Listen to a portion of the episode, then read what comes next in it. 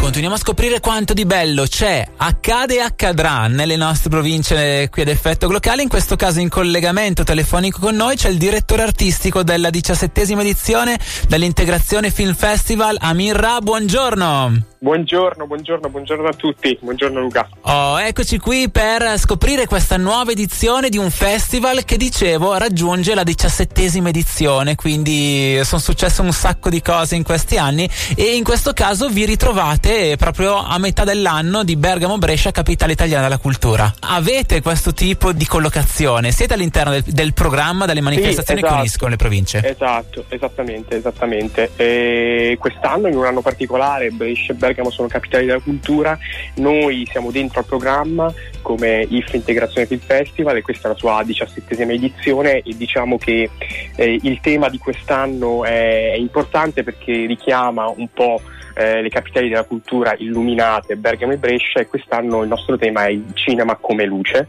Il cinema come luce e come faro, capace di illuminare e spiegare documentando tutte le sfumature del nostro tempo tramite i punti di vista e i racconti e le analisi che faranno i, le registe e i registi tramite i loro film che sono in corso quest'anno. Quest'anno sono arrivati quasi 300 film da tutte le parti del mondo, la soluzione è stata molto difficile perché la qualità eh, è altissima. Ah.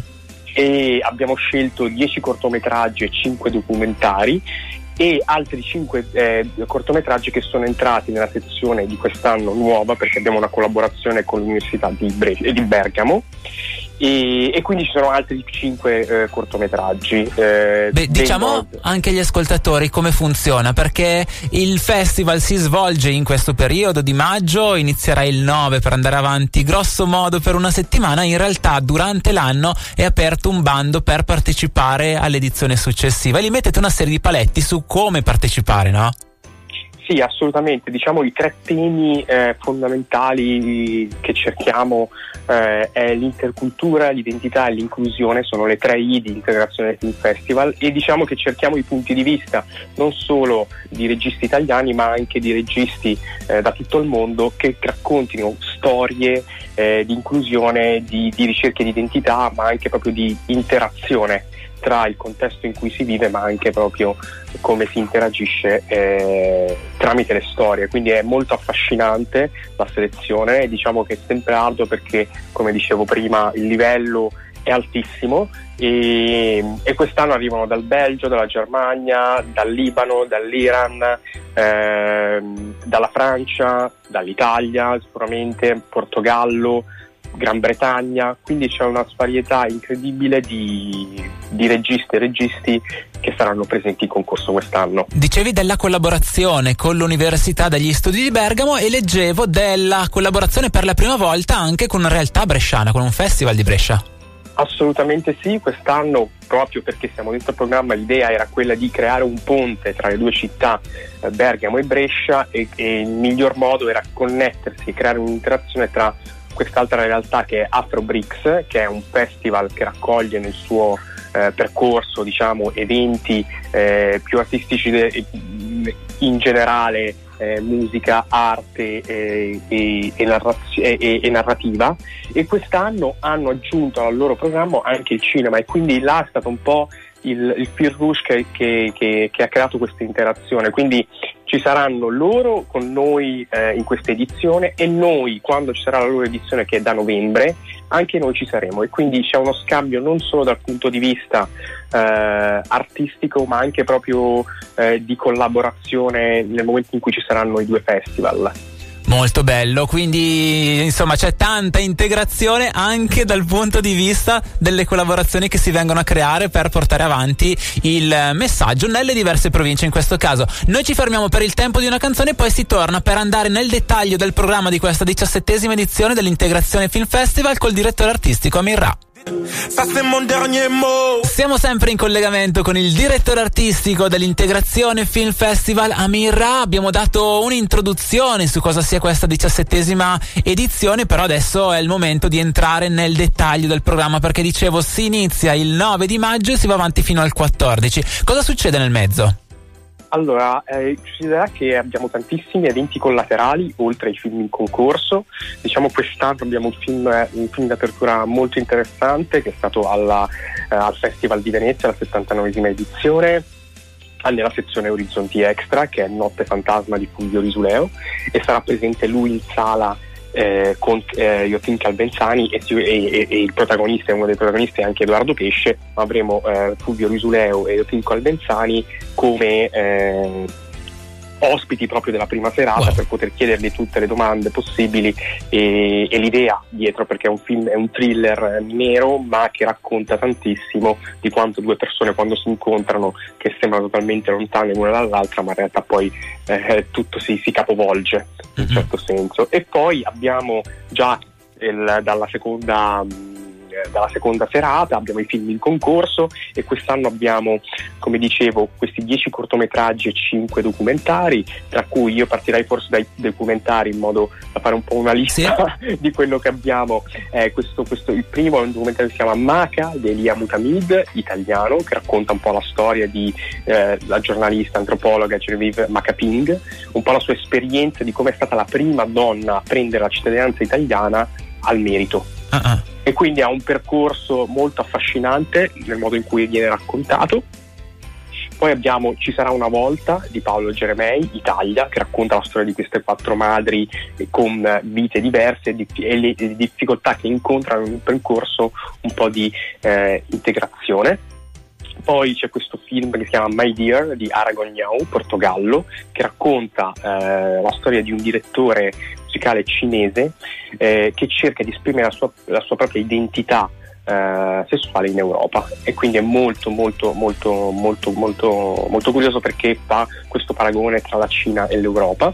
E poi abbiamo questo Fortune Cook Me eh, che è un piccolissimo documentario ma molto interessante della Germania di Yang Mi che racconta un po' tutta l'etrologia che c'è dietro il biscotto della fortuna, ce lo spiega, mm. ci racconta un po' questa, questa cosa che ci affascina ed è molto divertente, quindi mm, bellissimo. Poi abbiamo questo Dancer Legacy di Mahmoud Sai, belgio, sì. che racconta un po' questo progetto artistico che c'è al centro di una piazza di Bruxelles in cui l'arte e lo sport si uniscono perché un artista decide di creare un murales e uno spazio in modo in cui non sia solo un contesto dove c'è solo un campo da basket lasciato al nulla ma che possa, possa far parte integrante del contesto proprio ehm, ambientale del, del, del, quartiere non solo come, come luogo ma anche il luogo in cui l'arte e lo sport e eh, le persone in cui vivono eh, diventano tutt'uno.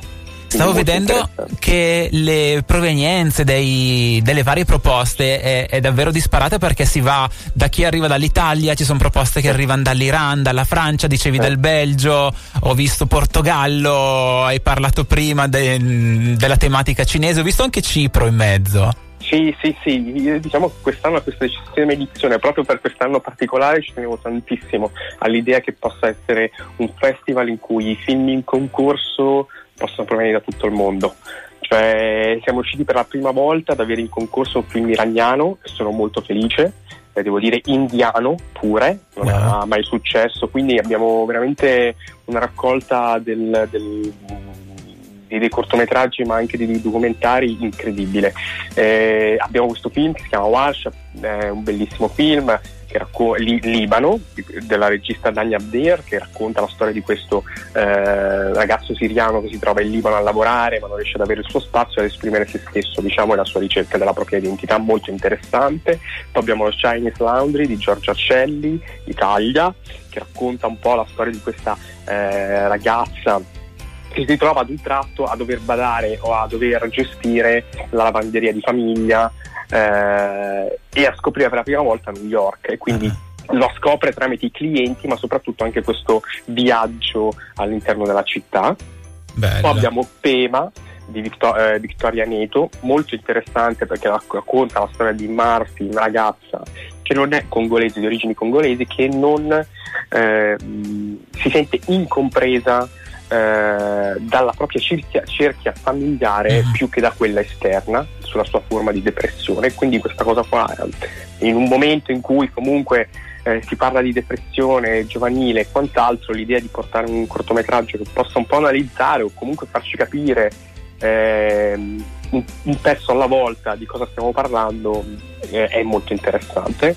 Poi abbiamo The Silent Echo di Suman India, come dicevo la prima volta abbiamo un film indiano, molto interessante perché i protagonisti sono quattro eh, bambini eh, che si trovano in questa landa eh, bellissima, incontaminata da, nessune, da, da, da, niente, da niente, ci sono solo loro e le montagne e loro e la loro capacità di cantare, quindi sentire la loro voce, eh, la loro voce che eh, ehm, ha un eco incredibile. E ad un tratto decidono di andare nella città tutta caotica, eh, con tantissimi rumori, a fare questo concorso e poi là accadrà un po' una cosa, un po' questo, wow. questo confronto no? tra la città e, certo. e, e, e, i luoghi contaminati, no? capire un po' anche eh, lo spazio in cui viviamo, è ah. molto interessante. Quindi, e poi abbiamo... Sì?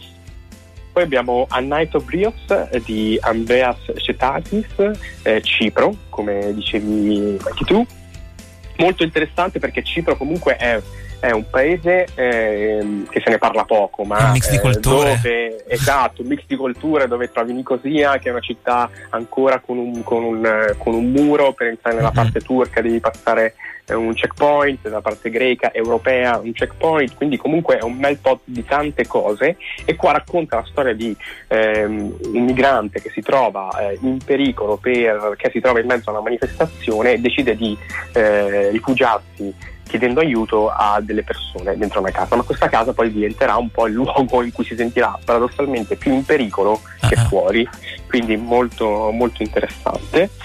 E poi abbiamo questo film francese che si chiama AOC, uh, Appellation d'origine contrôlée di Sami Sidali, eh, Francia. Diciamo che è molto divertente perché eh, lo tratta in un modo divertente, tratta una tematica eh, contemporanea, eh, ma con un senso ironico che fa riflettere tantissimo. Uh-huh. Cioè ci sono i tre protagonisti, una madre, una figlia e il figlio che stanno per acquisire la, la cittadinanza francese e quindi vengono consigliati o eh, da, dalle, dai contesti istituzionali di, di, di, francesizzare il loro nome. Certo. E quindi c'è questa parabola in cui loro cercano di decidere il, il loro nome e cognome, cosa che poi in fin dei conti proprio toglie la loro identità certo. quindi c'è questo conflitto interno, ma lo prende con un lo racconta con, con, eh, con molta ironia, devo dire eh, Beh, si capisce abbiamo... l'ironia anche perché giocano un po' con la de- denominazione di origine controllata che noi di solito diamo per esaltare il valore di